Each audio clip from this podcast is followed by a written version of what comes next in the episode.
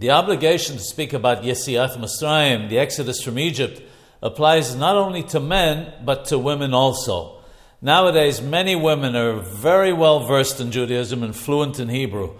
However, if a woman is not well versed and cannot understand Hebrew, someone else should explain to her the details of the exodus from Egypt.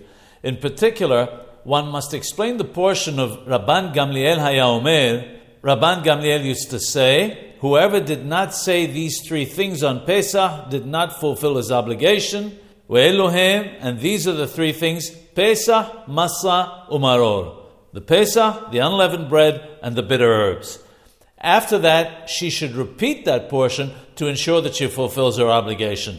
Her obligation vis a vis the rest of the Haggadah can be fulfilled by listening to its recitation by the men, and it will be considered as if she herself recited it.